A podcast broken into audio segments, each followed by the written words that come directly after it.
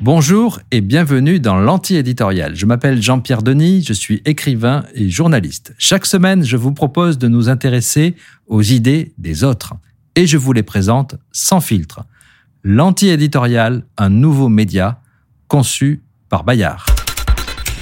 Comment devenir riche et si possible devenir riche un peu rapidement, disons en moins de 300 000 ans? On pourrait résumer ainsi les recherches de l'économiste Oled Gallor sur les origines de la prospérité et sur les causes de l'inégalité entre les nations. Sa quête a commencé avec les premiers pas de l'humanité quand elle a quitté l'Afrique et elle s'étend jusqu'à nos jours. Gallor, ce nom ne vous dira sans doute rien, et pourtant The Journey of Humanity, son nouveau livre, sort simultanément dans de nombreux pays et de nombreuses langues l'anti-éditorial a suivi ce voyage de l'humanité avant sa publication en français. En ces temps plutôt sombres, c'est à coup sûr un ouvrage très optimiste. Olet Galler est un économiste israélo-américain né en 1953. Il a été formé à l'Université hébraïque de Jérusalem et à l'Université de Columbia, et il est professeur à la Brown University, également aux États-Unis, et il s'intéresse à la croissance. Il a publié de très nombreux ouvrages, des ouvrages de recherche inconnus du grand public, et aujourd'hui, cette fois, il transmet son savoir sous une forme accessible, vulgarisée et très vivante. Il dispose évidemment par ailleurs de son propre site internet. Son sujet central et aussi son concept, c'est la croissance unifiée. À l'échelle de toute l'humanité, à l'échelle de toute notre histoire, qu'est-ce qui conditionne le progrès de notre niveau de vie? Qu'est-ce qui produit vraiment le développement. Quelles sont les causes de la stagnation? Quelles forces font que certaines régions du globe décollent et d'autres pas? Pourquoi le processus est-il marqué par de si fortes inégalités entre les pays, entre les zones géographiques? Alors ça ne s'entend pas dans ce podcast, mais avec ces allures de vrai faux sosie d'Albert Einstein, Gallor s'inscrit dans un courant de pensée optimiste et technophile. C'est un peu l'esprit du judaïsme post-religieux que l'on retrouve dans les livres de Yuval Harari ou ceux de Jacques Attali. Il est convaincu que la science, l'éducation, l'égalité entre les sexes, c'est ça qui fait l'avenir de l'humanité.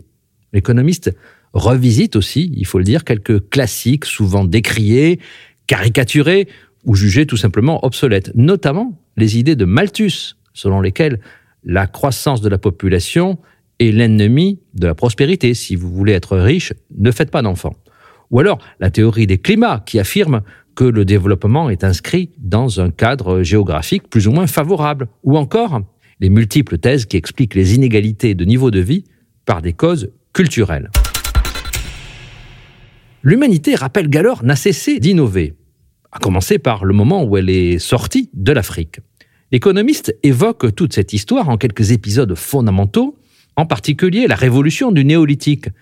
Certains cas sont très célèbres, plus proches de nous dans l'histoire, comme l'introduction de la pomme de terre en Irlande au XVIe siècle.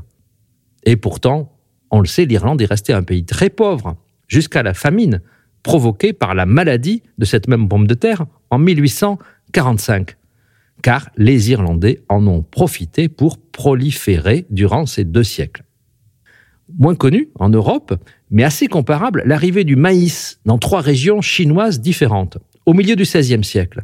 Elle se fait d'abord via la route de la soie, ensuite dans le Yunnan, via les échanges avec l'Inde, et aussi dans le sud, via les commerçants portugais. Et elle ne conduit pas à une augmentation des richesses. En fait, elle provoque un accroissement supplémentaire de la population, de l'ordre de 10% par rapport aux régions qui n'ont pas encore mis le maïs en culture. Autre exemple, plus proche de nous par la géographie, la peste noire qui ravage l'Europe du XIVe siècle. À l'échelle d'une génération ou de quelques générations, cette épidémie, bien sûr, c'est une catastrophe du point de vue humain, c'est tout simplement horrible. Des familles sont décimées, des villages perdent leur population, des villes perdent le tiers, voire la moitié de leurs habitants, plus de la moitié même à Paris, à Florence, à Londres ou à Hambourg. Mais du point de vue des revenus, du niveau de vie, en somme, la peste noire, c'est une aubaine. Le manque de main-d'œuvre entraîne une nette augmentation du niveau de vie en 50 ans la population anglaise diminue de moitié et les salaires réels doublent. Or, ce progrès économique est bientôt perdu. La population augmente à nouveau avec la prospérité et le niveau de vie baisse. À l'échelle du temps long, trois siècles, dans le cas des effets de la peste noire, les courbes sont spectaculaires, elles se croisent, c'est très perturbant. En 1615, les salaires réels en Angleterre ont replongé à leur niveau de 1348 et la population, elle, est remontée à son niveau d'avant la peste. C'est le fameux piège malthusien. Pour Odette Gallor, Malthus avait entièrement raison. Moins d'enfants, plus d'argent. Prenons les choses encore plus globalement. Mesurons le pouvoir d'achat en sac de blé. À partir de l'Antiquité, le niveau de vie réel des travailleurs non qualifiés, c'est-à-dire la plupart des gens, mesuré selon ce critère, a peu varié. Une journée de travail rapporte l'équivalent de 7 kilos de blé il y a 3000 ans à Babylone. À Athènes, il y a 2000 ans, c'est un peu mieux, 11 à 15 kilos. Mais, à la veille de la révolution industrielle, il faut compter entre 3 et 10 kilos seulement dans les grandes villes européennes. Et si vous prenez non pas le pouvoir d'achat, mais l'espérance de vie ou le taux de mortalité des femmes en couche, il ne bouge pas vraiment de manière significative depuis carrément le néolithique. En termes de prospérité, voilà donc 20 000 ans bien mal utilisés. C'est ce que Galler appelle l'âge de glace économique. Le progrès technique est incontestable, les progrès, car il y en a beaucoup, mais le niveau de vie ne change pas vraiment. La mortalité infantile, par exemple, demeure très importante encore au XIXe siècle. Alors, comment en sortir? L'humanité ne déjoue le piège malthusien, elle ne sort de l'âge de glace, de l'âge de glace économique, qu'avec la révolution industrielle. En deux siècles, on le sait très bien, le niveau de vie augmente de manière exponentielle, à l'échelle de l'humanité en tout cas, et avec de fortes inégalités. Or, ce n'est pas vraiment l'innovation qui compte, contrairement à ce que l'on nous a appris à l'école. Car l'innovation, elle a toujours existé depuis les origines de l'humanité. La grande différence avec d'autres périodes, c'est l'investissement dans l'éducation d'un nombre d'enfants moins important. C'est cela qui permet de nourrir et d'accélérer l'innovation et d'en répartir les effets sur le niveau de vie. Gallor cherche à comprendre pourquoi il y a tant d'inégalités de développement. C'est son sujet, vous l'avez compris. Bien sûr, euh, à l'échelle de l'humanité, il y a le pillage colonial. Le colonialisme d'exploitation explique la stagnation de certains pays quand d'autres prospèrent.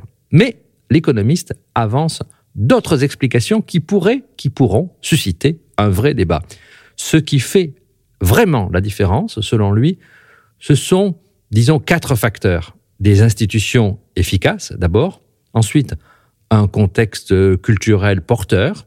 Ensuite encore la géographie et enfin la diversité de la population. C'est ce carré magique qui fait que certaines économies décollent tandis que d'autres font du surplace. Le plus intéressant, sans doute, c'est ce qu'il appelle le facteur culturel, c'est-à-dire au fond un état d'esprit fondé sur l'égalité entre les hommes et les femmes. C'est aussi la tendance à sacrifier aujourd'hui pour privilégier demain. C'est l'accueil des idées nouvelles, c'est l'acceptation du changement, et c'est l'investissement dans le capital humain, c'est-à-dire dans la formation et dans l'acquisition de compétences technologiques. En un mot, selon Gallor, une inclinaison à un comportement orienté vers le futur. Il s'agit bien sûr de facteurs lents pris à l'échelle des siècles. Gallor donne l'exemple des Juifs qui sont contraints, à partir des premiers siècles de notre ère, à renoncer à leur terre et donc à investir dans le capital humain, c'est-à-dire un bien qui est fondamentalement mobile. Et cela leur donnera un avantage mille ans plus tard quand le monde musulman et l'Europe médiévale s'urbanisent. Alors Galler tire des conséquences euh, très précises et assez perturbantes de ces théories. Notamment, il remet en question ce que l'on a appelé le consensus de Washington, c'est-à-dire les postulats qui ont gouverné la politique économique internationale depuis une trentaine d'années, notamment l'action du FMI et de la Banque mondiale à partir des années 90.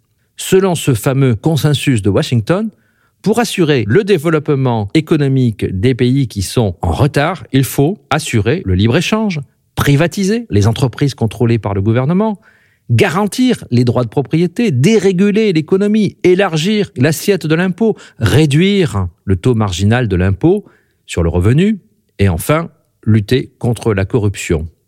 Tout ça est très joli, mais ce consensus de Washington a conduit, pour le dire poliment, à des résultats contrastés. Pour Galler, l'idée que l'essentiel repose sur une politique économique libérale et sur une bonne gouvernance, c'est une idée finalement assez naïve. En tout cas, c'est une erreur de raisonnement fondamentale parce qu'elle ignore le temps long, les conditions culturelles, institutionnelles et géographiques que l'anti-éditorial vient d'évoquer. Voilà un beau sujet de débat à droite. Pourquoi le libéralisme a échoué?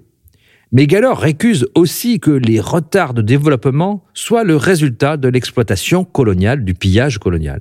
Pour lui, ces retards, bien sûr, ils ont été aggravés, les difficultés ont été aggravées, les inégalités de développement accrues par cette exploitation, mais ce n'est pas la cause fondamentale. La cause fondamentale, encore une fois, c'est la culture.